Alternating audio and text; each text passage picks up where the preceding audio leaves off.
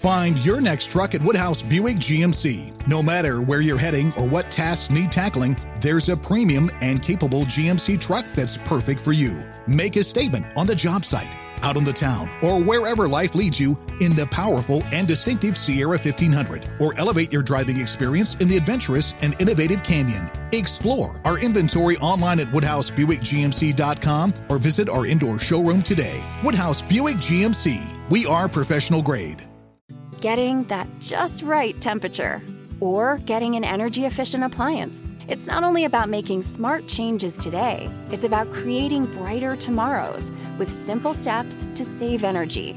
Plus, you'll help protect the environment for years to come. A better world for you, your family, and your community. Get started with rebates and discover what energy efficient choices can help you power what's next at alliantenergy.com/rebates. You're listening to the Huddle Up Podcast with Chad Jensen and Zach Kelberman. Join Broncos Country's deep divers at milehighhuddle.com and sound off. And now it's time to drop some knowledge. Okay, we're live, but we do have to let the screen breathe just for a few seconds. Got to make sure we got five green check marks. And we are good. Welcome in, everybody, to the Huddle Up podcast, presented as always by Mile High Huddle, powered by Overtime Media. I'm your host, Chad Jensen. With me, as always, my partner in crime and my fellow football priest. You know him, you love him. He is Zach Kelberman. Zach, I want to get into the nitty gritty, but first things first. And for those of our listeners who might have missed this, uh, the histrionics today on Twitter between Brandon McManus and Tom McMahon. First things first, I want to get your your gut reaction to McManus kind of being outspoken, going out of his way to kind of kick the hornet's nest on Twitter and rebutting Tom McMahon, his position coach and coordinator. Is this a fireable offense now for Tom McMahon, Chad? What more has to be done? And it scares me because the guy in charge of firing McMahon, Fangio, listened to Fangio. I mean, he, he took his, his marching orders from McMahon. And now you have the kicker who you made the fourth highest paid kicker in the entire NFL, butting heads with the coordinator it's just locker room turmoil you could have avoided, Chad, months ago by getting rid of the coordinator, and now it's leaking out into the public. Now it's leaking out on Twitter. If it was me, I'm signing with McManus over McMahon any day. But it's up to Fangio to be the head coach here again and bring everyone together. Not giving him the chance, Chad, to justify the contract. He's been money this season. He's been literally Nick Money again. Why not push him out there? Why not override your coordinator and make a big boy head coaching call? So, as complicit as McMahon is in all this, Fangio deserves blame as well. We talked about this before. So let me just set the stage because there are some fans right now going, "Wait, what are you guys talking about?" All right, let me let me cast back your memory, your mind's eye to the first quarter in Atlanta. All right, the Denver Broncos offense struggling to get things going, but on their first possession, they do manage to cross the 50 and on Third down on a third and 15. It's a nine yard pickup to DaeSean Hamilton. Not enough to move the chains, but they advance the ball to the Falcons 41. It's a 58 yard attempt. You think you're in a dome, you're in a controlled environment. McManus has been five of six from 50 plus this year. Here comes the 58 yard attempt. And for those of you watching the broadcast version last week, you can remember the announcers going, when they rolled the punter back out there, what the heck is Vic Fangio doing? Well, it turned out that he called timeout Talked to Tom McMahon, the special teams coordinator. McMahon talked him out of it. And we learned from McMahon today why. Let me let me do a quick uh, share screen here. So let me set the stage on this McManus thing really quick. Um, today, so McMahon was asked, "Hey, what about that uh, this decision not to take the 58 yarder?" And let me just read this quote to you, Zach, and then I and then I'll I want to read McManus's uh, response on Twitter. This was McMahon's explanation. Quote, well, the big thing, what I do is I give my advice to Vic on where Brandon is during pregame with distance, and coach makes that decision from there. My biggest job is when I see a situation like that, distance at the 42, the 39, the 44 yard line, where I have to get involved, I give him my advice. In that case, he thought about it and made the decision to punt the ball. All right. Brandon McManus tweets, and he's quote tweeting Troy Renck of Denver 7 must have been a different pregame. The Jets game, New England, I was horrible. Atlanta, I was fire, et cetera. We've already gone through that. So, Zach, I just wanted to give the full update to our listeners. And it's not that it's not that um, McManus isn't justified to have the opinion that he has. He's fully, I mean, I think he's right, and and the the decision was incorrect. I do question slightly. Here's what I'll say. Maybe I'm being, you know, a devil's advocate on this, but I, I do question the wisdom of the kicker, whether it's a beleaguered special teams coordinator, embattled, whatever you want to call it, highly criticized.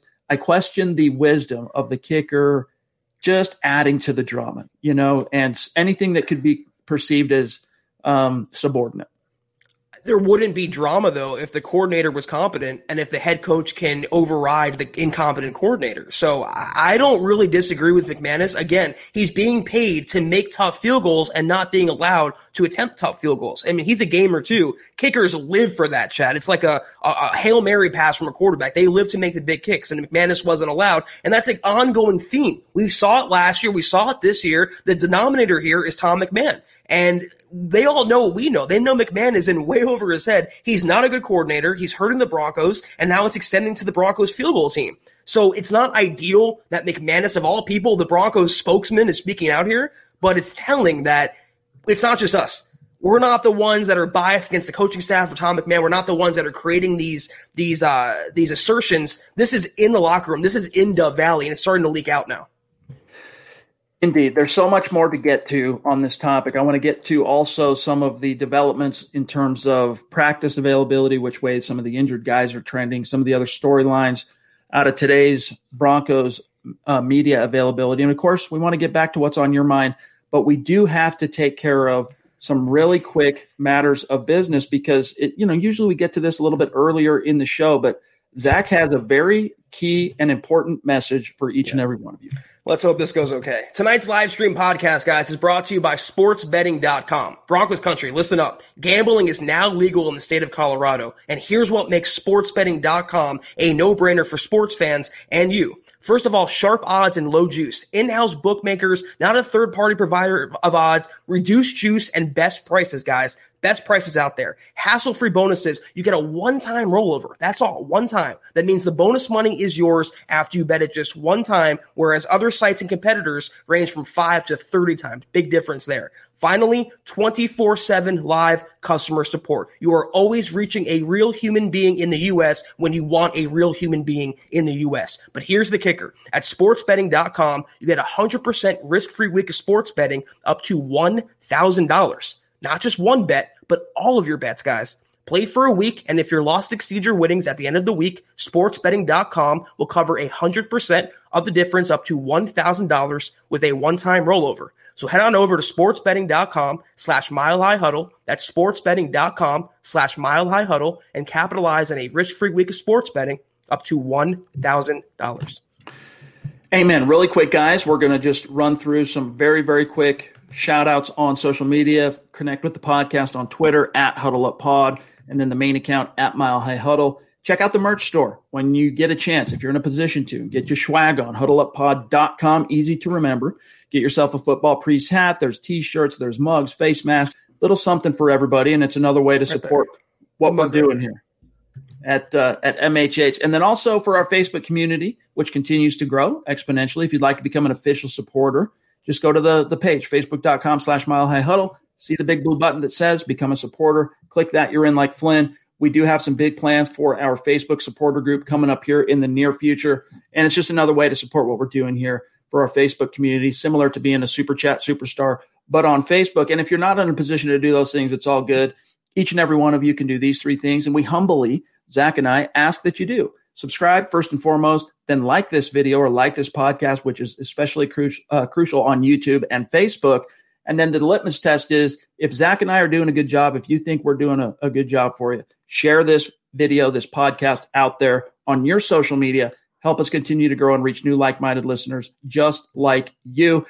This is the Overtime Podcast Network. Find your next truck at Woodhouse Buick GMC. No matter where you're heading or what tasks need tackling, there's a premium and capable GMC truck that's perfect for you. Make a statement on the job site, out on the town, or wherever life leads you in the powerful and distinctive Sierra 1500, or elevate your driving experience in the adventurous and innovative Canyon. Explore our inventory online at WoodhouseBuickGMC.com or visit our indoor showroom today. Woodhouse Buick GMC. We are professional grade. At Golden Harvest, our best skill is knowing how to listen.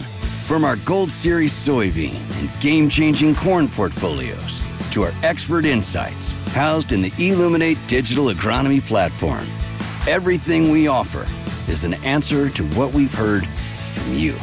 This is how we listen. Copyright 2021 Syngenta. The trademarks or service marks used herein are the property of a Syngenta Group Company. All other trademarks are the property of their respective owners. Broncos country, listen up. Coors Hard Seltzer is not your average seltzer. Rooted in Coors' long history of sustainability, the brand was inspired by a generation that wants to do good in the world with a mission to restore America's rivers. It's never been easier to do good in the world, to do something to make a difference, and Coors Hard Seltzer is paving the way by launching the world's easiest volunteer program. Whatever you're doing, by simply cracking open a can of Coors Hard Seltzer, you're volunteering because our waterways are at risk. 80% of America's rivers are drying up, but through a partnership with Change the Course, Coors Hard Seltzer is helping to protect and restore America's rivers. The way it works, each 12 pack of Coors Hard Seltzer restores 500 gallons of fresh water to U.S. rivers and the communities that depend on them. The results 1 billion, that's with a B gang, gallons of water restored to 16 river basins across the U.S., including the Colorado River. And that's just year one. Also, with Coors Hard Seltzer, you're getting four refreshing flavors, and it's one cool cause. Enjoy naturally flavored black cherry, mango, lemon lime, and grapefruit. The specs are in, gang. Coors Hard Seltzer is 4.5% ABV and only 90 calories. Chad, I can speak from firsthand certainty that nothing quite takes the sting off a tough defeat like a Coors Hard Seltzer. I know that everything will be all right, that I got my black cherry, handy, trusty Coors Hard Seltzer. For a football fan, win or loss, it's the way to go. You heard it here, gang. So join the world's easiest volunteer program by simply drinking Coors Hard Seltzer. You, yes, you can volunteer to restore America's rivers. You buy Coors Hard Seltzer, you help restore 500 gallons of water into America's rivers. It really is that simple. So visit CoorsSeltzer.com to find a Coors Hard Seltzer near you. That's CoorsSeltzer.com. For every 12 pack sold through 831 2021, Coors will purchase services from Change the Course to restore 500 gallons of fresh river water. Details at CoorsSeltzer.com. Celebrate responsibly. Coors Brewing Company, Fort Worth, Texas. And then, Zach, I want to grab this phenomenal message here from Zeus, an MHH Mount Rushmore superstar. Yeah. We love Stu McPeak. We call him Zeus. You guys know him. You love him as much as we do. And he's just checking in, saying hi, Zach, and showing that support, that unwavering passion and support for the community and for MHH. Appreciate you, Stu, as always. Hope your uh, Thursday night is going spectacularly. All right. I'm not sure uh, exactly what what super chat messages as I'm going through this that I might have missed while we had our little snafu there at the top of the show, but we caught that. Um, we did get Bronco Batman. Okay. Yep. Um, my bad there. So as we move on through to whatever's on your mind, and John, keep an eye out for for everybody, anything and everybody. Let's try and be as uh, across the board as we can. Facebook, Twitter, Twitch, YouTube, our superstars. Real quick, Zach, I want to touch on today's uh, practice report in terms of which way the arrow is ticking for some of the injured players. It's not looking good I'll be honest with you, for DeMar Dotson at right tackle. Now he's nursing the groin, which is what cost him, you know, why he, he exited week nine in Atlanta. Then he also has a hand injury. He did not practice Wednesday. He did not practice Thursday. And then also complicating this is Jake Rodgers is who replaced him in Atlanta is banged up and did not practice today. And then we got a mysterious tweet, which now makes sense in light of all this from Calvin Anderson, the third, well, actually, I guess I would say the fourth string tackle he had a, an interesting tweet. It looks like he's on deck, Zach, to be your starting right tackle uh, going against the Raiders. What do you think of that prospect? If you count Ja'Wuan James, he's the fifth string tackle this yeah. season. And you know what? I, I will say this anyone but Elijah Wilkinson. Calvin Anderson won't be great. They have a really good pass rush, uh, the Raiders. Maxx Crosby, that front seven is really, really good. Uh, better than most people realize. I don't care if though if it's Rodgers. I don't care if it's Calvin Anderson. Chad, I don't care if it's Mike Munchak getting out there. Anyone but Eli Wilkinson. So it's we've seen the worst. Nothing can be as bad as what we saw the first couple weeks. Hey man, might as well see what Munch has left in the tank. He was a Hall of Fame guard. I mean, it wasn't a tackle, but hey, you never know. Um, Austin Schlottmann, for what it's worth, limited uh, yesterday, full participant today. Timmy P, they're just kind of keeping an eye on him with that hamstring limited. I I would expect him to play on Sunday. And then Noah Fant looks like he's back in the saddle, limited yesterday, full participant today. The good news is Bryce Callahan seems to be with that mysterious ankle injury that cost him week nine. He seems to be trending in the right direction. AJ Bouye was a full participant today. He is fully out of concussion protocol. So that's great news. And then Jerry Jeudy, it's a little bit concerning. He popped up on the injury report yesterday, did not practice. He was limited today, and then we found out from Coach Fangio during during uh, media availability yesterday. I don't think we got a chance to talk about this, but he did ding up his shoulder in that Falcons game. So you know he's young, and when you're young, bodies recover a lot quickly, a lot quicker, I should say, from injury. So hopefully, Zach Jerry Jeudy should be good to go. It's a contusion. It's not a torn shoulder. I mean, it's it's a simple flesh wound. He should be able to play Sunday and be uh, hundred percent or very very close to it. No no concern there. We also learned that the Raiders' number one off-ball linebacker uh, today, Cory Little uh, Littleton, mm-hmm. um, was placed on the word that shall go unmentioned list. I'm still paranoid about saying the CV word because of how badly it went for our channel and uh, across the different social media platforms that we stream back when this whole you know what hit the fan in March and April. So I'm still very careful, but uh, he's got the bug. Let's just put it that way. Or at least he's in the protocol. So that's one, I guess, saving grace that the football gods are have opened up the the windows, poured out a blessing to the Broncos. The Raiders will be without their number one linebacker. But if you look at this injury report, and then we'll move on here back to the stream, Rodney Hudson, full full go on Thursday. He's going to be their center. Uh, Maurice Hurst, who's been a thorn in the Broncos' side at different times over the last couple of years, has not practiced this week. Neither has starting left tackle Kolton Miller. You look across the board here; they're pretty banged up as well. Zach Darren Waller, though, has been nursing the back. Looks like he's on track to play. Uh, it'll be interesting, including Johnathan Abram. You know, their first round safety who missed most of his rookie year last year. He's been playing really well this year. He's on track to play as well. Yeah, I just see Jeff Heath on there, Maliek Collins. I'm having bad Cowboys flashbacks right now. But uh, one player I want to single out right there is the fullback Alec Ingold. He is the leading blocker for uh, Josh Jacobs. I forget the exact injury. I see he's listed with the ribs. He might have had a rib contusion or might have uh, strained a muscle. I saw that he's going to play through it though. So they're going to have their lead blocker in there. And the Raiders are at mostly full strength. They have a lot of injuries, but the talent they do have on the field is going to make it tough for the Broncos this week, Chad. Not going to be an easy game. This is the Overtime Podcast Network. As an Alliant Energy representative, I really enjoy helping businesses save. Today, I visited a business that asked for a free energy audit. After walking through their facility, I let the customers know how much money and energy they could be saving. Plus, I gave them an action plan detailing how to improve their energy efficiency. I showed them how they could save even more with rebates from Alliant Energy on equipment upgrades. If you are interested in saving energy and money, schedule a free energy audit at alliantenergy.com slash energy audit. Not long ago, everyone knew that you're either born a boy or girl. Not anymore. The Biden administration is pushing radical gender experiments on children, changing their names, clothes, identities, and bodies. Joe Biden and his left wing allies push boys to take estrogen to appear more feminine. They push girls to take testosterone so they grow facial hair. Biden and progressive leaders promote puberty blockers to keep kids from developing to normal men and women. These drugs can leave you sterile, infertile, impotent. Joe Biden and the new left even promote surgery on teens and young adults, removing breast and genitals. They want boys in our daughters' bathrooms and sports teams. And now, the Biden administration is planning to issue new rules that would force doctors to prescribe dangerous drugs and worse. Tell Joe Biden and left wing leaders across America hands off our kids. Paid for by America First Legal. There's a question here, and I'm recognizing this, Zach, from yesterday. Ashish, uh, what do you guys think? Is Drew Lock going to be a $40 million franchise quarterback? Had high expectations for this offense this year, but very disappointed so far. Where will Elway go if Lock really disappoints this year?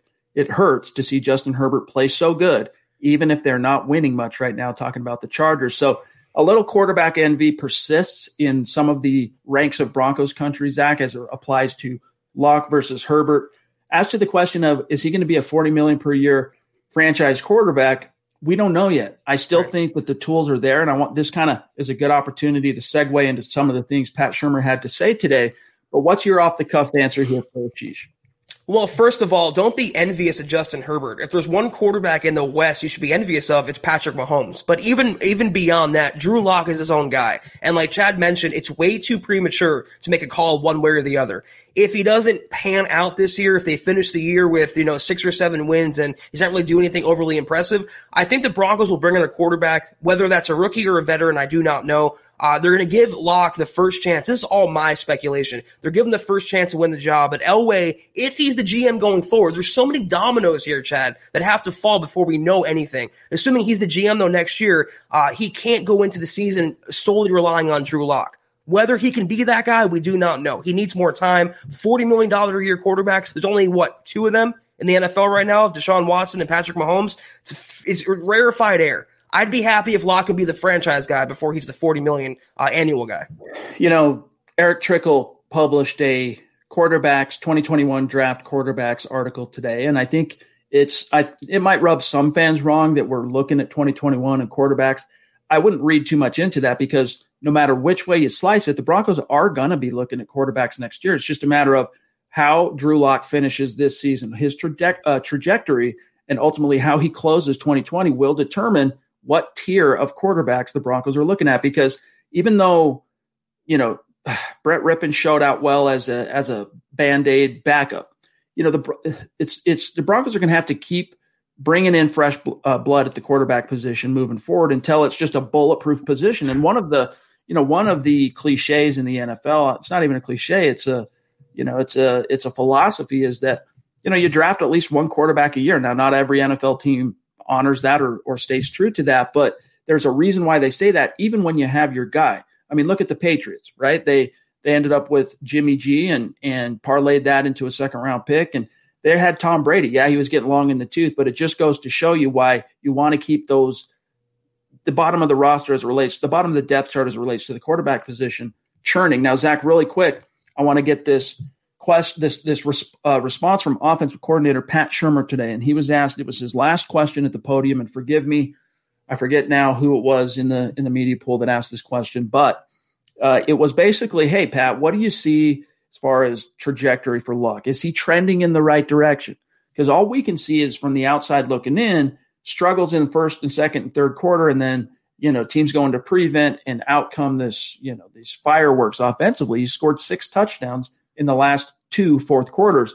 And I just, it's a little bit long, Zach, but I want to read this real quick and then I'm going to serve it over to you. Here's what Shurmur said quote, I see good things throughout the game, whether it's the TV broadcast or fans, you point to the negative things throughout. It's an easy thing to do as you have a guy learning how to play this game at this level. That's part of it. Throughout the game, he did some really good things. And then there were some mistakes that you just keep cleaning up. For the quarterback, it's not really quarters in the game it's quarters for the season. I've seen steady improvement from him each week. There are certain things that all quarterbacks need to do. They need to be consistent, but they need to be able to take advantage of big throws and make big throws. And he has done that. He's made some big time throws. If you just sit down and watch the game critically, he made some really good throws the other night that we just didn't connect on for whatever reason. And I alluded to some of it earlier in his in his podium. Then there were some things you have to clean up we weren't protected right on the one interception. He just has to eat it or throw it away. And he'll learn that. But that's that basketball player in his driveway going to try to make that fadeaway jumper, right? The fadeaway throw. So that's human nature and part of the maturity process. The growing process is to know the next time that happens, that's not my reaction. I either eat it or put it somewhere where nobody gets it. And then you get back in the huddle and call another play. I don't know if I'm answering your question. This is just kind of a stream of consciousness here, but that's sort of uh, that's sort of it. So, Zach, the point being, though, that from the outside looking in, there are some obvious and evident struggles. Yes, Brian. But Shurmur, Shurmur, maybe it is. Maybe it is. Is this just a case of, of Pat Shurmur trying to protect his job, or is this a classic case? I submit to you, Zach, of a coordinator who sees the full um, perspective, right? Everyone's so impatient on the outside, especially with the QB envy that's going on in the fan base, and you see all this other stuff. Is this a guy that is reflecting the overall tonality and perspective of the team where they're being patient, they're taking it one quarter of the season at a time? I, am not going to give him that much credit for thinking having that much foresight. Whatever he said about Drew Lock and his mistakes are ultimately a, a reflection on Pat Shurmur. He needs to be the one to teach him and drill into his head to throw the ball away or to eat it or to whatever. And everything he said was so surface level. Every answer he gives, he said nothing there in that giant paragraph Chad. He said nothing. They were just words. It's all philosophical with him. There's no practicality. There's no pragmatism with, with Pat Shurmur. And it wasn't in that quote, but I saw it on Twitter. He made the analogy that the first four weeks of the season were like preseason. It's week 10 now. What is the excuse? He's looking for different things. Lock's young. We have new players. He has to learn. It's on you as the quarterback whisperer, as a two-time former head coach and, and, a great offensive mind to drill that into him. What does it say that he hasn't taken one step forward? And he mentioned the things that Lock has improved on. Like what? What has Lock really improved on under Shurmur's watch? I want to know. One thing out there. Just reading between the, not so much reading between the lines, reading the actual content of what he said – the only thing he really pointed to that Lock, in his opinion, that he said publicly today anyway, has improved on, right? He talked about steady improvement is the big time throws. He has made some big time throws. And last year. You're just not seeing it consistently though, and that's where the rubber meets the road. So let's grab we'll, we'll come back to this, but let's grab Hello Bruh on YouTube. It says, kind of turning the uh, shifting gears here topically to say, I'm kind of scared the Broncos – won't bring back Courtland Sutton because of Jerry Jeudy and KJ Hamler, Zach. They have to because neither of them through, you know, nine weeks has shown consistent dominant wide receiver one traits. The only way that was a possibility, and I wrote about this before the season, the only way that was going to happen is if Jerry Jeudy literally balled out this year, like 1500 yards and 12 touchdowns. That hasn't happened. Courtland Sutton, the Broncos brain trust knows he is far and away the best receiver on this team, and his absence, Chad, is speaking volumes. For me, it's a lot like uh, the Cowboys and Prescott. Once they lost him, they realized how valuable he was to that offense. The Broncos are realizing how valuable Courtland Sutton is to this receiving corps. So no, he's coming back. Yeah, he's definitely coming back. I mean, 2018, 2019. So this was year three. He's going to get his contract year. And unless he has some kind of complication from this ACL or doesn't really bounce back to form or you know god forbid the broncos end up having more quarterback tumultuous situation and it affects the position.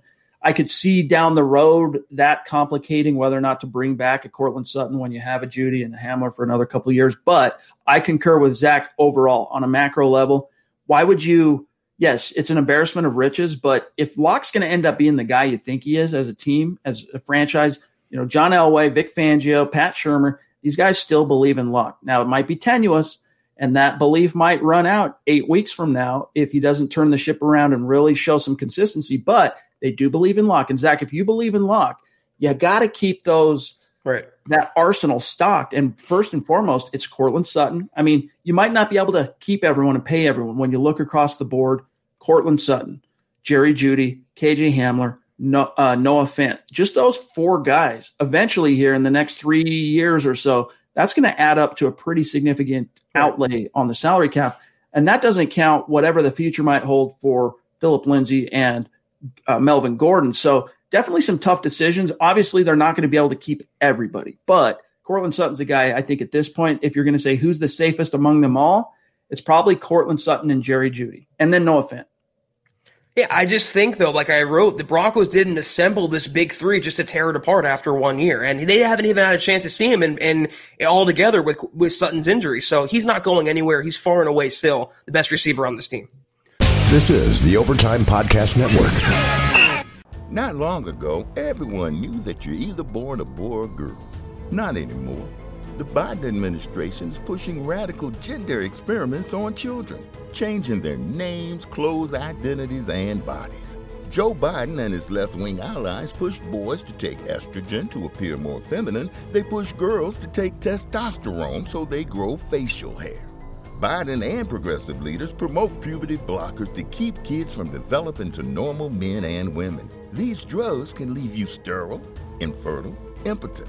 Joe Biden and the new left even promotes surgery on teens and young adults, removing breasts and genitals. They want boys in our daughters' bathrooms and sports teams. And now, the Biden administration is planning to issue new rules that would force doctors to prescribe dangerous drugs and worse. Tell Joe Biden and left wing leaders across America hands off our kids. Paid for by America First Legal. Not long ago, everyone knew that you're either born a boy or girl. Not anymore. The Biden administration is pushing radical gender experiments on children, changing their names, clothes, identities, and bodies. Joe Biden and his left wing allies push boys to take estrogen to appear more feminine. They push girls to take testosterone so they grow facial hair.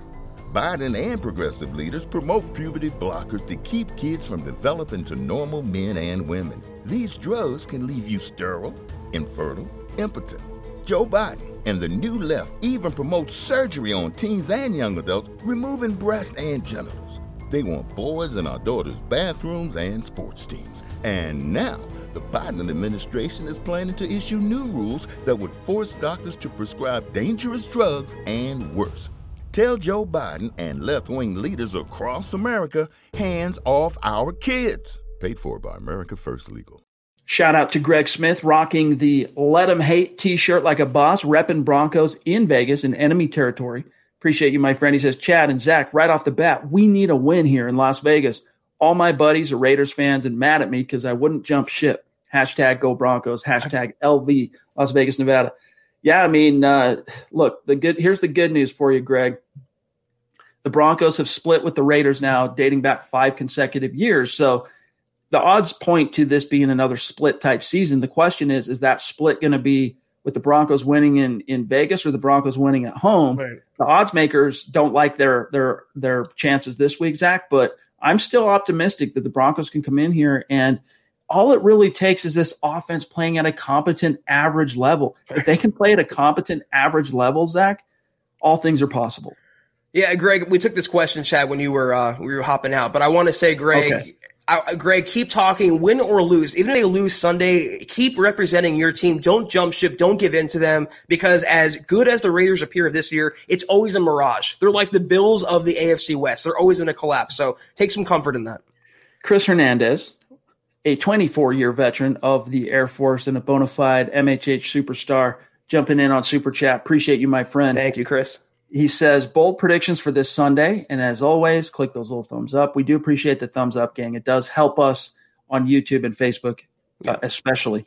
Zach, I want to. Uh, I'm gonna. I'm gonna tap myself on the back here just a little bit because even though I got my pick wrong last week and I picked the Broncos to beat the Falcons, the one thing in my bold predictions in the Mile High Roundtable was I predicted Jerry Jeudy was going to have his pop game, and you know he left two big plays on the field. He could have had an even bigger day. It could have been closer to nine receptions 160 yards and a touchdown, maybe two touchdowns if one of those two plays turns out the way it should have. But nevertheless, it's his first 100 yard receiving game. He gets the touchdown and all that. So I, I my, my instinct was right on Jerry Jeudy. As far as a bold prediction for this Sunday, what do you, do you got anything off the cuff? I'm still I'm still marinating on this a little bit. I'm gonna I'm gonna give Chris an answer, but I'm I'm yeah. It's um I can go a few different ways on this. I, I haven't really put too much thought into whether the Broncos are going to win or lose Sunday. Um I do think they're not going to let uh, Derek Carr kill them through the air. They're not going to let Darren Waller go off. I think it's going to be a good defensive performance. I can see Phillip Lindsay popping off for 150 and two touchdowns, Chad, against that Raiders D. I can see Drew Lock having a 300 yard game. I think my bold prediction is uh, I think the Broncos offense will explode this week. And whether that's a win or a shootout loss, I think we'll see Lock really establish himself with a no doubt performance. It's funny you say that, dude. And we did not pre coordinate this because my instinct, what it was drawn me toward, my gut was to say that this was going to be the pop game for Lock, where he comes out and silences all the critics. And I don't mean with just another prolific fourth quarter, but right. he plays well, puts up some volume. Right throughout the game. So I'm going to roll with that, and I'll include it in in the written version of the Mile High Roundtable, and we publish that tomorrow at milehighhuddle.com. So you heard it first, and uh, you know we'll, we'll see how it shakes out, Zach. Yeah, I, I think it's going to be a good day for the Broncos offense. Uh, their defense, though, whether they can contain Derek Carr and the Raiders offense, which is weird to say, Chad, but they have some weapons. I just think for the offense for Denver, it's going to be a nice bounce back on Sunday. Uh, excuse me.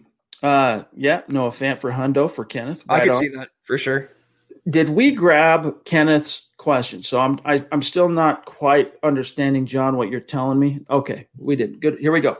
So this is from Kenneth Booker, who pre-submitted a question. Now, now, Zach, I know this predates your time on the Broncos beat, and you did not grow up a Broncos fan. For those of you who don't know the entire back history of, of Zach and the Broncos.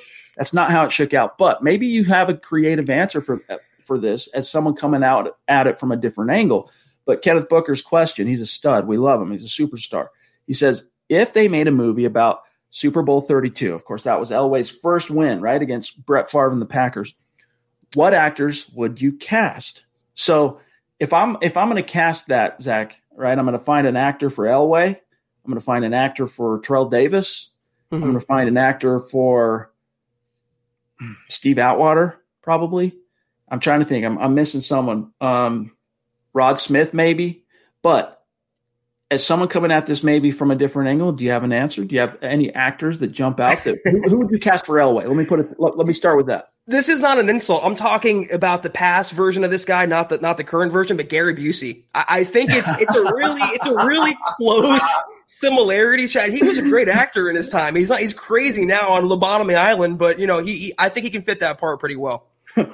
Definitely the uh, the grill, right? The, the teeth. The I didn't want to say when he when he smiles. Yeah.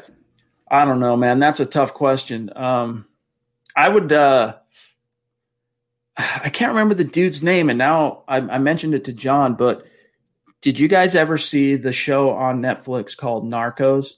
There were two, Jamie Foxx for Sharpe. Yeah, Shannon That's Sharpe's good. another guy that would definitely have to get cast. Good. Point. That's good. I like Hall that. Fame. But do you remember the? Did anyone ever watch the show on Netflix, Narcos? In the first season, it had Pedro Pascal as the the one FBI agent or what? Not FBI, ATF agent, and then the other dude, the blonde dude, I don't know that guy's name, the actor. Hmm. He was also in like a Predator Alien movie. I don't know this dude's name, but he's a guy that I would maybe consider casting as John Elway. Because if you're going to cast the role, you can't do one of these end around, Zach, where it's a six foot three athlete and you and you cast five foot six Tom Cruise, you know, to, to play jumping on couches. Yeah. Uh, for Terrell Davis, though, I'm thinking um, Idris Elba I don't know how many people know him. I think that's a pretty Love close comparison. He's a great actor, and I think he'd fit the TD role uh, really well. Good question. That's fun. His uh, his role in The Wire, The Wire, oh, Stringer, Stringer Bell, baby. Um, John, for what it's worth, he's thrown out Laurence Fishburne for Neil Smith. All right, so you know we he, he put some thought into this for you, Kenneth, and and uh, I don't know, man. I'm trying to think who else not a whole lot of like huge athlete guys. I'm trying to think back to actors. I mean, like uh, Allstate commercial guy for Alfred. So he's talking about um, Pedro Serrano, right? Um, bats, bats are sick. Mojo the guy that plays Machete is Atwater. I don't know yeah. about that, dude. I don't know about that one. But anyway, very fun, creative question. Thanks, and you know we love you, appreciate you, Kenneth. That is really fun. I'm still thinking. We got to. Uh, we got to moving on to another question here from Kenneth via super super chat. He says, "Appreciate you, my friend." He says, "Should we draft Leatherwood or Certain? No Surtain. question. I think it's Surtain, right? Mm-hmm. Um, I would go with Surtain, but as you guys know, Zach and I are not the uh, draft Nick analysts of MHH, so I don't really start diving deep into the draft until I'll be honest with you, till about January. I, I you know I keep an eye on it, but it's not we are so busy doing covering the team and the content and the storylines and the news every day. We just don't have time. That's why we have guys that do that for us, right? At MHH. And that's Erick Trickel. He's the lead draft guy. Nick Kendall, Carl Dumlin. That's their wheelhouse. But what's your answer, Zach? Yeah, I haven't even started to think about the draft just yet for next year. But if it's a tackle versus a cornerback, I'm always taking the offensive lineman. I'm always taking the tackle. And like I said going into the offseason, regardless of Lock, the way he plays, offensive line and tackle in specific has to be the number one target. Surtain is going to be a great NFL player, but when it, in terms of value, you go for the lineman any day of the week. Indeed. All right. Uh, Brian Ware jumping in. Appreciate you, Brian. And thank you, Brian. Is uh, a name that we're not familiar with on Super Chat. So thank you. Welcome. Brian. He says, What are the chances that Peyton Manning becomes the offensive coordinator for the Broncos? Zero. Doesn't seem like he's done. Uh, it doesn't seem like he's done yet since he's always around the team guys, Peyton Manning, if he does enter the NFL, it's not going to be, again, it's not going to be as a coach. That's such a grind. It's not that I couldn't see him doing it, you know, from a, from a philosophical perspective, but it's such a grind. Coaches eat, sleep, live. It's football 24 seven. And And look, he did that for 25 years of his life. If he were to do something football oriented, Zach, it would be front officer ownership, definitely not coaching. Uh, it's beneath him. And I hate to say that, but uh, being a coordinator is such, it's not even a high end job in the NFL in the hierarchy. Why would Peyton Manning do that? If anything, if he's going to come back to the NFL uh, actively full time, it's going to be as an owner or a president of a team, not as a coordinator, not as a head coach. So any Broncos fans still holding on hope for that, you should just kind of kiss that dream goodbye. And Brian, we do appreciate the question. And you know, it's it's common t- in terms of Peyton Manning remains on fans' minds for obvious reasons, but especially because, as you point out there, he's around the team still quite a lot, and he maintains his primary residence still in Denver. So we we do understand why that might be on your mind, but rule it out. It's just it ain't going to happen, my friend. It, it really isn't. Uh, let's grab here real quick. Jr. Caprone on uh, Facebook. He says, with all the injuries and the coaching situation, do you honestly see us coming out of Vegas with a win? If not, what do you think ha- uh, needs to happen after? Zach, I don't know how much thought you've put into your prediction for Week Ten at the Raiders. This is a good as good a time of any as any if you want to debut your pick. But do you see the Broncos beating the Raiders this week? I see the Broncos. I'm going to save you guys. Uh, I'm going to save you guys the answer right now. Keep you guys in suspense for the article tomorrow. I see the Broncos putting up a good fight. I'm not as confident as I was uh, for the Falcons game last week. I thought that would be mostly in the bag for Lock and the Broncos offense. I- am not so much worried about him as always, Chad. It's always about the Broncos coaching. If Pat Shurmur can take his own advice and be aggressive and coach the Lock strengths, they can beat the Raiders. So I'm not going to say win or loss yet. I will say it's a close game, and I will say this has the true potential, for, like you said, the Lock first quarter to fourth quarter pop game for the young quarterback. Let me let me answer it this way, Jr. or Junior. I don't know how how you're rolling with your your handle there. But let me tell you the reasons why the Broncos could win this game. So if they win this game, here's why they'll win. Drew Lock and the offense explode. All right, they they get down to business and they do what they have within their potential to do, and that's produce points, yards, get it done. If they lose this game, it's going to be because they couldn't stop the run. The Raiders out physical them, and that's a very distinct possibility this week, gang. And I don't say that to depress you because any given Sunday, right? And stranger things have happened. And as it stands, Drew Lock 1 and 0 going against Derek Carr and the Raiders.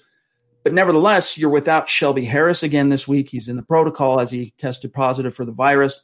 You don't have Mike Purcell. You don't have Jurrell Casey. So it would take another Herculean effort uh, from Dre'Mont Jones, from Demarcus Walker, from DeShawn Williams, Sylvester, and all those guys.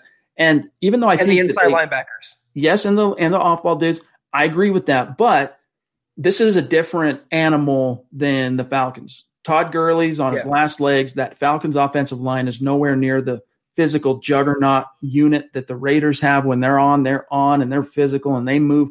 I mean, they get push off the line of scrimmage. And I'm just not certain, Zach, the Broncos have the the horses up front to to yeah. withstand that. But again, it's Bill Kollar's unit, and they proved a lot last week. So it's just a matter of doing it again this week. We'll see. It's a really good point you made, and it's true. This Josh Jacobs ground game, and it's not just him. They're dominant. The offensive line is just so made to, to win in the trenches. They're such an imposing offensive line, even without Trent Brown. But it's not just Jacobs, and I it's it's weird to say this, but Devontae Booker, the former Broncos running back, is averaging, I think, six point eight yards per carry for the Raiders this season. He's going to be in a revenge game against Denver. He's going to be fired up to do well. Uh, they have a great fullback at Ingold. They have great weapons on the outside and Ruggs. Uh, they have Waller. They have Bryan Edwards. This is not going to be an easy game for the Denver defense. But like Chad said, not having Shelby Harris, not having Purcell, you're already at a disadvantage. Then you have inside linebackers like Johnson and Jewell. They have to play the game of their lives, or else they're going to get just blown off the ball for four quarters. Let's just take a quick look here at some offense to offense comparisons and starting with just the general, the turnover margin. Both teams are struggling in this department. The Broncos are worse. They're minus seven. That means they've turned the ball over seven times more than they've taken it away. And the, the Raiders haven't been much better. Only um, three less times have they done that, but they're minus four. Time of possession because of that ground game, as you guys can see there. The Raiders are a top 10 offense and holding on to the ball and then we get to the offense here, Zach. And outside of rushing, as you can see, they're top 10 rushing offense, 131 yards per game. Um, Derek Carr is Derek Carr. He rarely turns the ball over. Wow, two picks. He, just, he doesn't take a lot of chances, and sometimes you know that's to to the to the offense's detriment. because you want him to take more chances downfield if you're a Raiders guy. Sometimes it's to their uh, benefit. And I think up to this point, he's been able to walk that razor's edge quite well. And giveaways, they've only given the ball away nine times comparatively to the Broncos, as you can see here. Bottom, uh, only two teams worse than Denver in giveaways, 16 times they've given the ball away. And then uh, third down, they're right there, man. This is a tough team to stop on third down. And the reason why, Zach, comes right back up here rushing. Right.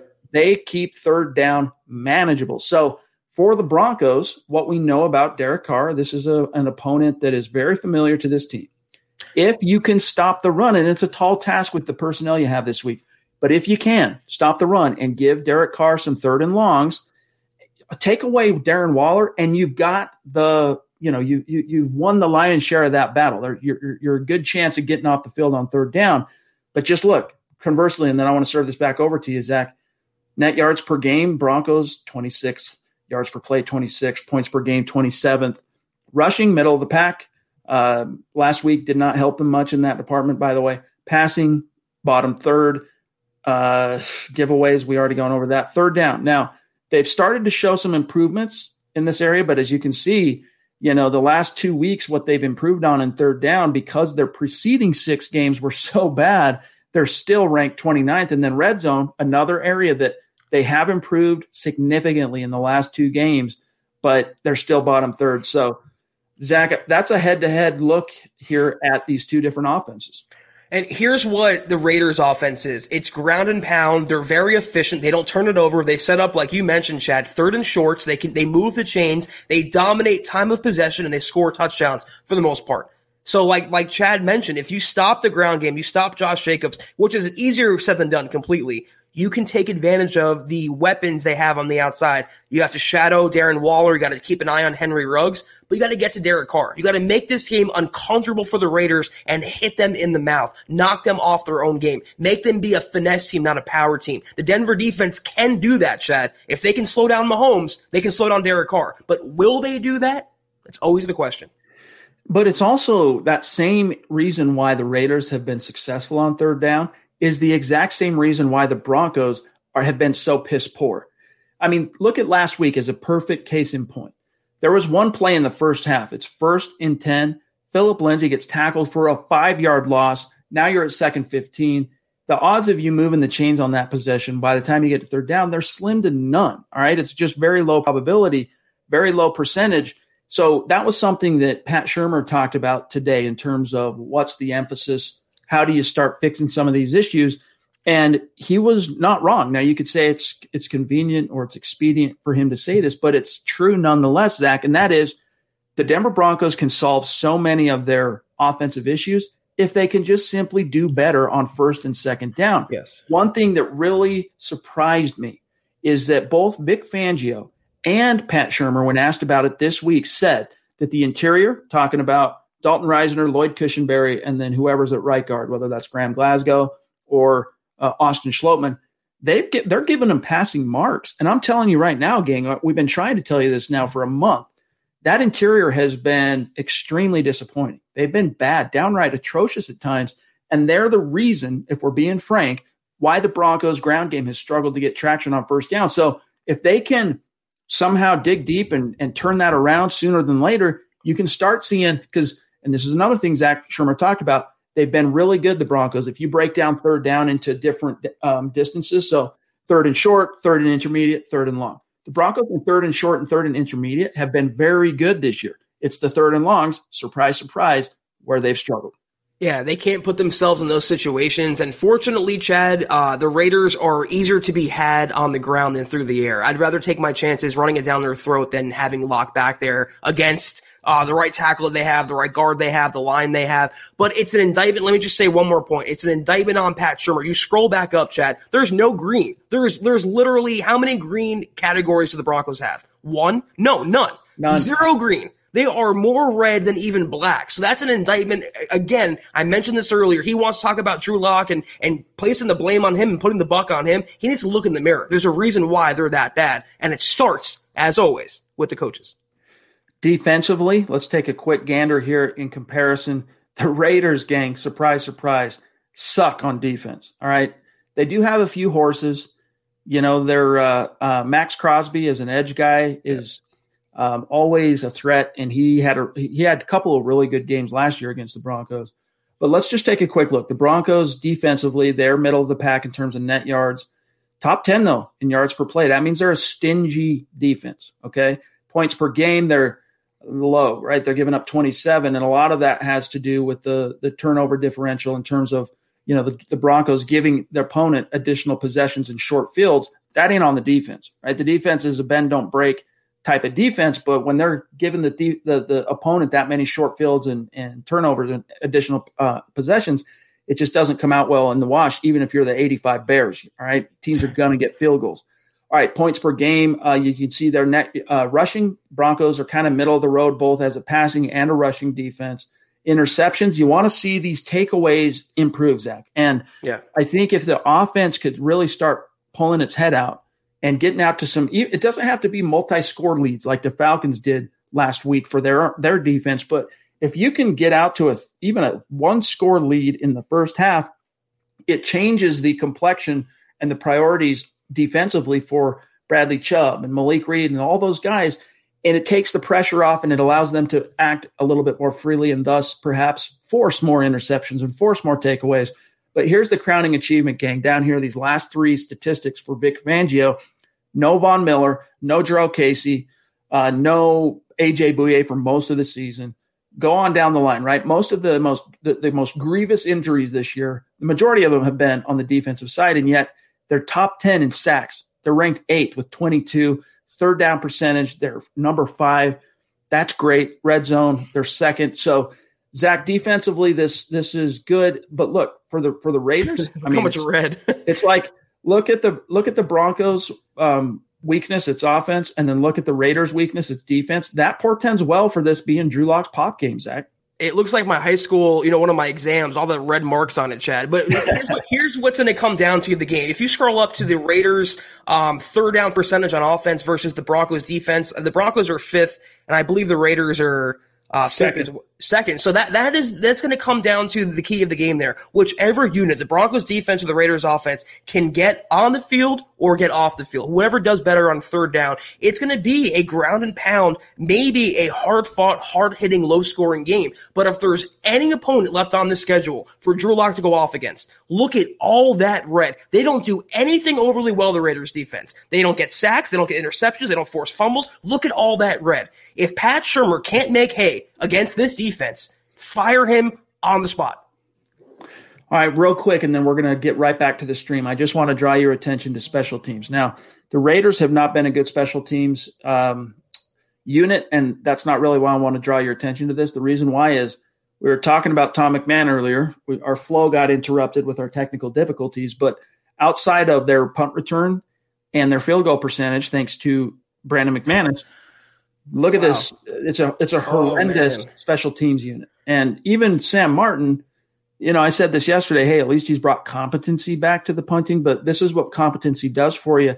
It saves you from disaster from Colby Wadman, right, of the last two years, but middle of the road, 15th in terms of gross punting average. So anyway, that you can see all the different areas the Broncos need to improve. But the takeaway from our comparison here, Zach, has to be this is Drew Lock's opportunity, man. And as Muhammad jumps in here, one of our superstars, thank you, my brother. Thank you, Mama. Zach is on fire today. I love it. Hashtag dragon.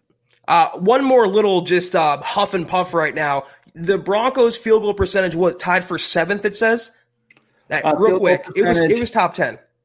Uh, field goal percentage, yes, they are um, seventh. Yeah, my point in saying this, that's the best thing they do on special teams. You don't allow McManus to kick a field goal that's on McMahon and that's on Fangio. That is that is ridiculous, Chad. Honestly. Well said. And one last thing I want to bring up is we didn't show it, and we'll grab Christie's very generous super here, but both the Raiders and the Broncos are among the league's best in terms of being disciplined penalty wise. So it's going to be interesting to see which mm. one of those teams cracks. Right. The Queen jumping off the top rope, making her entrance in the grandest way possible. We love you. We appreciate you.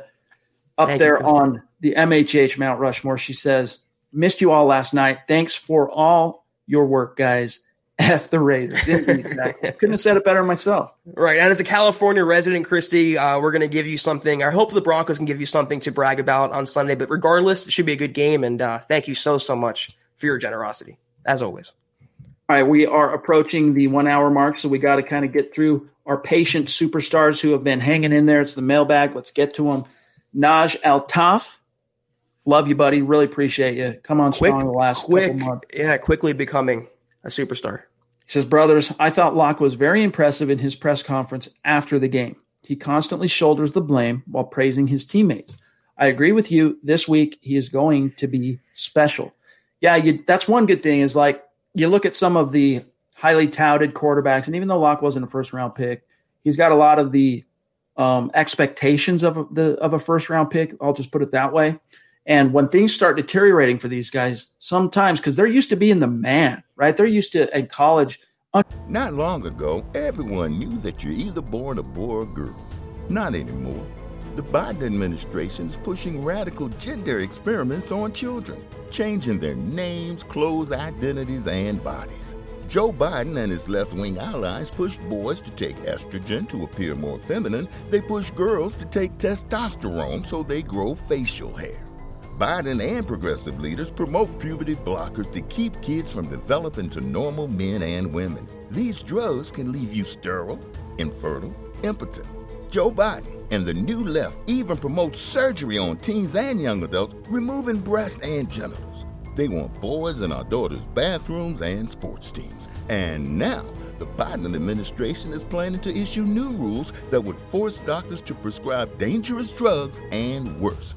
Tell Joe Biden and left wing leaders across America hands off our kids. Paid for by America First Legal. Mary redeemed a $50,000 cash prize playing Chumba Casino this year. I was only playing for fun, so winning this was a dream come true. Chumba Casino is America's number one social casino experience. It's serious fun. With over 80 casino style games to choose from, you too could win life changing amounts of cash. Be like Mary. Log on to chumbacasino.com and give them a whirl. That's chumbacasino.com. No purchase necessary, void or prohibited by law. 18 plus. Terms and conditions apply. See website for details. The voice in the preceding commercial was not the actual voice of a winner. Unquestioned, you know, they are just god tier guys.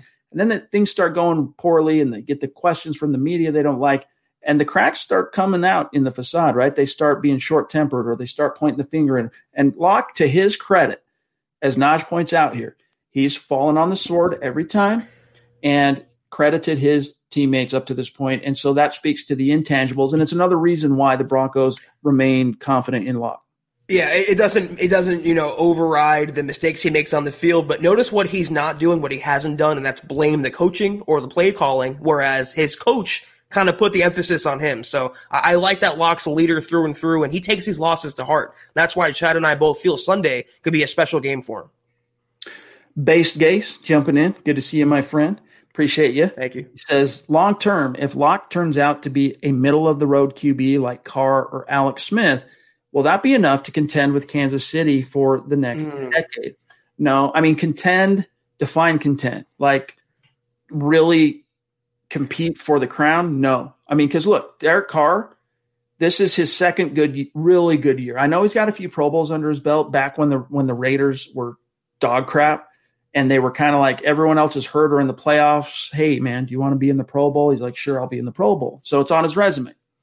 This is only the second year in Derek Carr's career up to this point that he's really been plus 500 at this point in the season, to be honest with you, like really in the mix in the second half for the postseason. And so it just kind of tells you where being that middle of the road guy gets you. Now, Alex Smith, because that team was so talented around him in Kansas City and in and in San Francisco, to be frank with you as well, and because the coaching, especially in KC Zach, was so top notch, the Chiefs with an Alex Smith could contend. They could be that guy. Couldn't quite get over the hump, but they could at least contend. But what's your answer for base case? I agree with your premise, but here's where I'm going to be a little contrarian in, in, an optimistic way. With this defense they have now, if they can hold Mahomes in check like they did a couple weeks ago, what missing in that game, the difference was the offense. And if they had a middle of the road quarterback, we've been saying this for three years now. If the Broncos had just be consistent quarterbacking under center, just average or good, not even great, not a superstar, not an all pro, not even Mahomes. If they have that combined with good coaching and their defense, they can win games. I think they can contend in the AFC for a wild card spot. Division with Mahomes, I don't know, but Chad, with this defense, if you have just a little better offense, you can go toe to toe with Kansas City. And Drew Lock has it in him, guys. He really does. Like you've seen in the last two fourth quarters, he's produced six touchdowns, one rushing and five passing. He's he can put up the kind of numbers that have caused such a large swath of Broncos country to have QB envy with the likes of the Mahomeses and the Herberts. Yeah. So it's there. They just got to put it all together. Mike Kane jumping in with a question to say, guys, why does PFF and the national media go out of their way to dog on Drew Lock? I understand not being sold yet, but dang, Zach, I boil it down to two things. One, Drew Lock acts like the cock of the walk. He acts like a first round guy, right. rapping on the sideline, dancing pregame. And that combined with the confirmation bias, because everyone that's the, the the the narrative on Drew Lock coming out of Missouri last year was, hey, you know, talented guy, but inconsistent. He's never going to be the man in the NFL. There's a reason why he fell to the second round. And so everything spins around trying to confirm that with their coverage. All right. And so, especially in the national perspective, they want to portray it in a way that confirms that bias. And so they stick to their guns, they double down, they do their thing. And for a guy like Drew Lock, it's unfortunate, but he has to actually go above and beyond. Like he has to be uh, Justin Herbert only stack wins on top of the production in order to turn that ship. And it's and he's still a long way from being able to do that in terms of the national. First of all, I've always kind of lived by this motto, especially in this job, Chad. Nobody hates losers. You know, if you're, if you're a loser, nobody hates you. That's why everyone loves PFF. And it's such an arbitrary guideline. It's such an arbitrary grade. The national media, though, to answer the question directly, they're stupid. They're lazy. They put no thought or analysis into their their uh, their opinions of Drew Lock. They look at a box score like they saw against the Patriots. Oh, he only had this many yards, no touchdowns. He should have had a bigger game. If you watch the game, if you watch the progression, it's a lazy, clickbaity, you know, gotcha society in all realms, political, sports, everything. And that's what the national media does with the Broncos partly because of what Chad said, and partly because the Broncos haven't been relevant since 2015. When you're not relevant, you're easy to hate on. But that's why we have the shirt. That's why we have the hashtag. Let them hate. It's what they do best. Well said. Well said, my friend. Um, here's one from Facebook. We haven't taken too many tonight from Facebook. Jeff Hines says, Do you think Gordon was worth the money or is he a bust? I don't know about the bust aspect of it. I guess define that, but he hasn't justified that contract in our opinion yet. I, I mean, I would venture to say he's kind of bust potential. What has he done for this offense? He made one nice catch on the third down. He's fumbled. He really he hasn't been this game breaker. Phillip Lindsay outshines him on every carry. He's way, way, way overpaid. But I, I would venture to say he's closer to bust Chad than not bust for the Broncos. Yeah, I mean, it, it, it, could he really ever live up to that contract? I mean, what would it take? 1500 yard rusher, 15 touchdowns. Like he would need to be Clinton Portis to justify that. How about Clinton not Portis in his prime?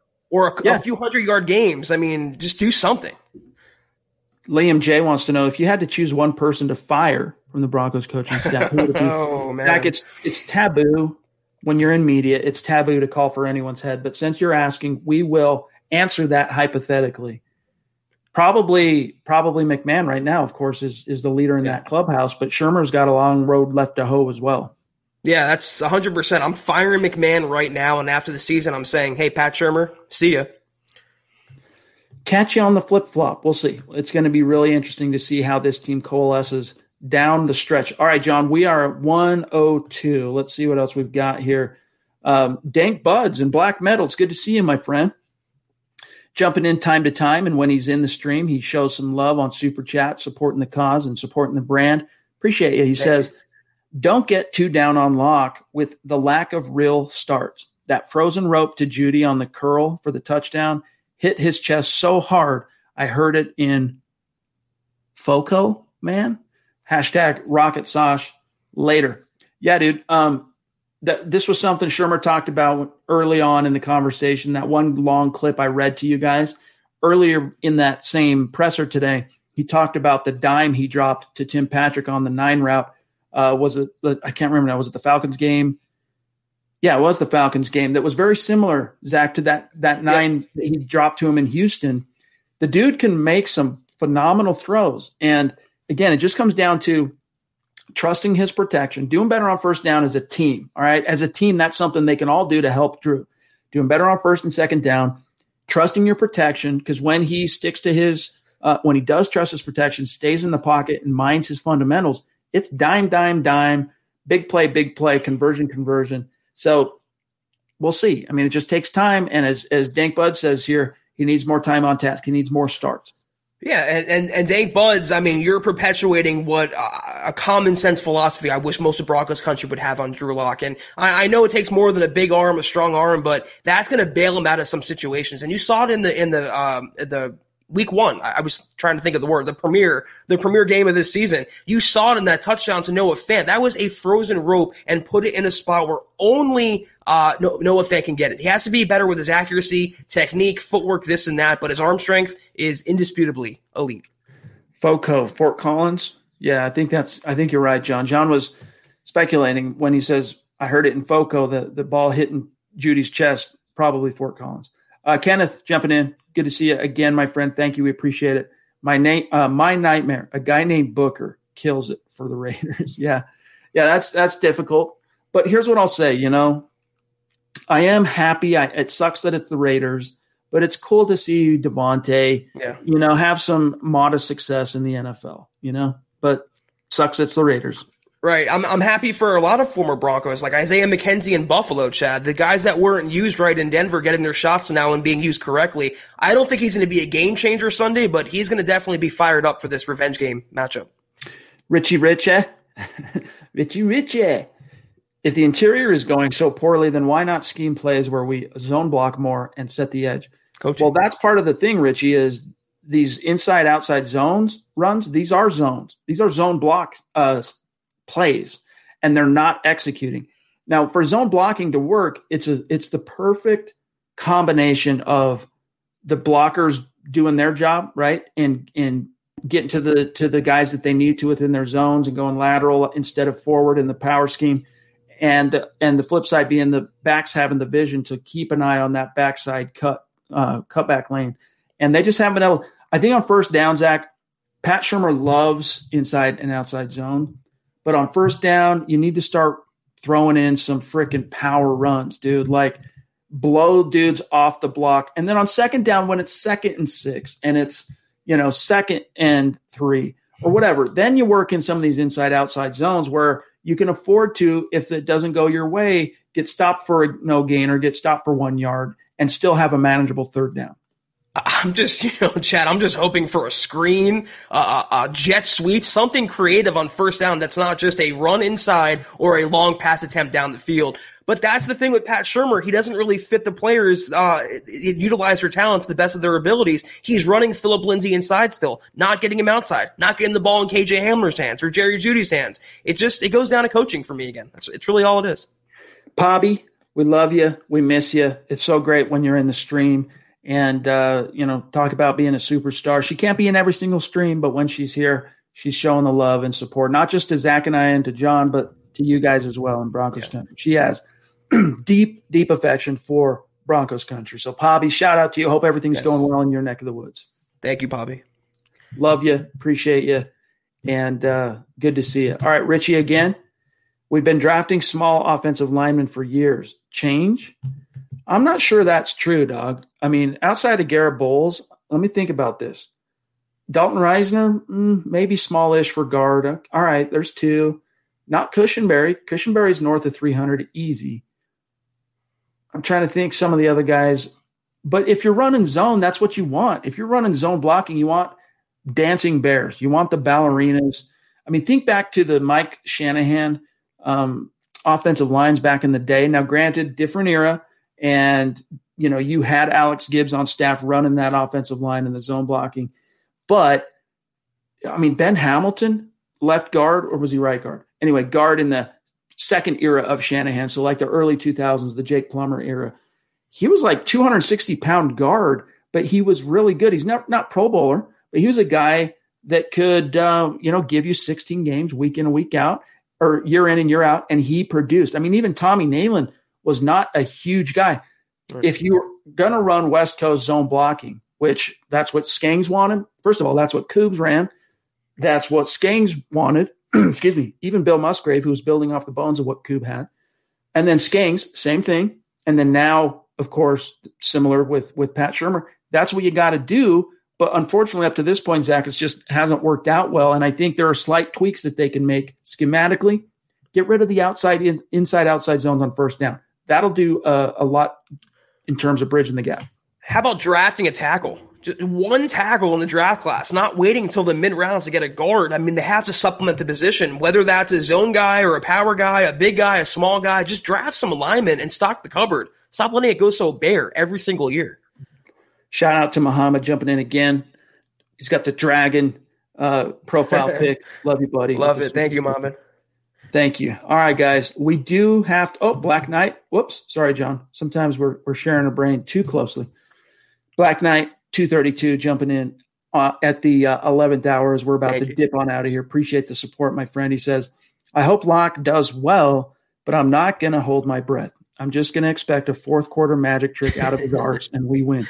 I mean, that's the thing at this point. What what we've learned the last quarter of the season is you just don't know what you're going to get from this Broncos team or from Drew Lock on a week in and week out basis. And that's one of the frustrating aspects of, you know, it's like Zach said, sometimes Zach can be so blunt that it, that it rubs Broncos fans wrong if, because depending on their mood, but it doesn't make it any less true.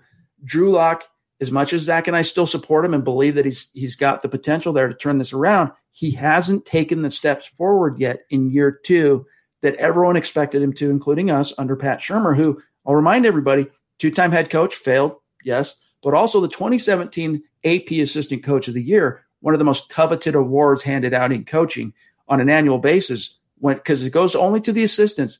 We expected that step forward. We haven't seen it. And that's why this, you don't know what you're going to get week in and week out, like Black Knight's pointing to here. You can't hold your breath, but you can still remain hopeful, guys. Would he have won that award though if not for the miracle Vikings play? That's what I'm wondering. I mean, he had a good year with Case Keenum, but is that the reason why he won? Listen though, to answer the question, Chad, I, I mean, you can't hold your breath with a quarterback like Lock. He's very erratic, but also with the guy in charge of him, his handlers, Shula and Shurmur until we see, and this is my opinion, until we see Lock with a different coordinator, I know he's on the second one now. I, I just can't get my hopes up too much. I will say though, of any matchup left on the schedule, this is the game where Lock could pop off, like Chad said, from quarter from the opening whistle until the final gun. It could be a big game for Lock on Sunday. All right, guys. Last super chat question, and then we got a dip from Brian Ware again. Thanks, Brian. By the way, make sure you reach out and connect with Zach and I on social media on Twitter so that we can shout you out after this podcast. But he says, "What are you are your guys' thoughts on John Elway?" I think he's done a good job building this team. Should he be fired? Should he be fired? I don't think he should be fired. No, I think at this stage you've you've gone ten years with John Elway as the front office guy. He brought you home a world championship. He's right. got one year left on his docket and unfinished business with Vic and with Lock. Let him have that last year and decide after 2021. So no, I do think he's done a good job stocking the cupboard. The Broncos look if if I have one bone to pick with John Elway post Super Bowl 50, it's been his coaching hires, not his mm-hmm. and and just the struggles to find the right quarterback. Like even with with Brock Osweiler, why didn't you just pay him and try and build on that momentum you had coming out of Super Bowl 50? You don't know what it, how that could have turned out. Now, in all likelihood, you probably end up in the similar spot that you're in now, but he's he's made a few momentous decisions along the way personnel wise that he probably wants back. But by and large, Zach, I think his coaching hires have been the most questionable aspect. But then again, you know, he thought he had his 10 year guy in Koo, and Koo right. steps down after two right. years after bringing home a world championship. So not everything has been fair, but that's life and that's that's the NFL. I think for this team right now, Elway's done about as good of, as you could expect him to do to stock the cupboards. Then the injury bug comes in and completely cuts the legs out from this team. I thought Gary Kubiak was a great head coaching hire. I, he could have been the coach Chad for five more years at least, and he would have brought them more success than he brought them. Um, in terms of Elway and his status, when you win a title like Chad alluded to, it buys you so much time in the NFL, and he already had that that mythical lore to him, being John Elway. Who has the grapefruits in the Broncos front office to fire John Elway, to fire a legend? Joe Ellis will never do it. So until there is an owner that's established, he is safe in terms of building the roster, I agree his coaching hires are questionable, his quarterback selections are questionable, but this offseason, we were praising him and for good reason. He did everything to build around a young quarterback as he should have. The only thing he did not do was get a, a right tackle. But the, how could you foresee Ja'Wuan James opting out? How could you foresee a pandemic? How could you foresee the injuries? You can knock Elway all you want for little micro things, but in terms of 2020 on a macro level, I thought he did a really good job building the team. With Shanahan, excuse me, David, he goes, Can you imagine if we hired Shanahan? You talking Kyle or Mike? Because the Broncos came this close to hiring Mike at the end of the 2017, at the end of Vance Joseph's maiden season at Thanks, 5 and Joe. 11. But uh, yeah, we're always going to wonder what it should have, could have. But gang, thanks so much for joining us here tonight and rolling with the punches in that first 10 minute segment where we had the technical difficulties. We love you. We appreciate each and every one of you. Mile high salute to our super chat superstars and our Facebook supporters.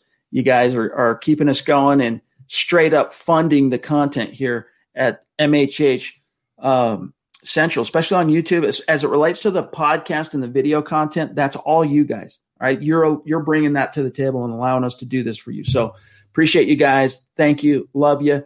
Zach and I are done for this week, but we're going to be back in the saddle, of course, Sunday for the Broncos Raiders game. We'll have the halftime live stream. You'll have to let us know on this. We have been kicking around, Zach and I, the idea of doing a live stream for the entire game of Broncos Raiders. If you want to see that happen where we do a watch along with you guys, uh, let us know. Hit us up on social media. Tell us on in Raise the your hand in the comments right now. raise it uh, if you want to see that. We're kicking it around. Let me tell you why we don't just automatically pull the trigger. Is we want to bring you a. We have to do the gut reaction no matter what. All right, that's something we just got to do. We are worried about not so much worried, but one of our concerns is if we do a three and a half hour live stream for the entire game, by the time you get to the to the gut reaction, we're burnt. Right? We're like, uh, we've been talking for three and a half hours. It ain't easy. so that's the one thing. If you want to see it happen, I think it's got to be. a- it- it- the, yeah, hey, no surprise, but gang, you gotta it's gotta be a groundswell. All right. Tell us here. Tell us on Twitter. Tell us at milehandle.com in the in the comment section. We'll let you know. All right. Well, we'll, we'll for now we got to keep you in suspense, but but uh, keep keep it as a possibility. And in the meantime, follow the podcast on Twitter at Huddle Up Pod, the main account at Mile High Huddle, my partner Zach Kelberman at Kelberman NFL, myself at Chad and Jensen, and then the producer, of course, John Cronenberg at John K. MHH. Don't forget to check out the merch store when you get some time. HuddleUpPod.com. Uh, you want to take advantage of the thousand bucks bonus risk-free week of sports betting at sportsbetting.com slash mile high huddle. And that's it, gang. Love you, appreciate you. Don't forget to like this video, share it out there for doing a good job. And Zach, have a great weekend, bro. You too. I'll see you Sunday for the halftime stream. And guys, check out the roundtable article tomorrow. We give our predictions and our scores. Uh, leave you guys in suspense for what should be an interesting game on Sunday. See you then. You've been listening to the Huddle Up Podcast. Join Broncos Country's deep divers at milehighhuddle.com to keep the conversation going.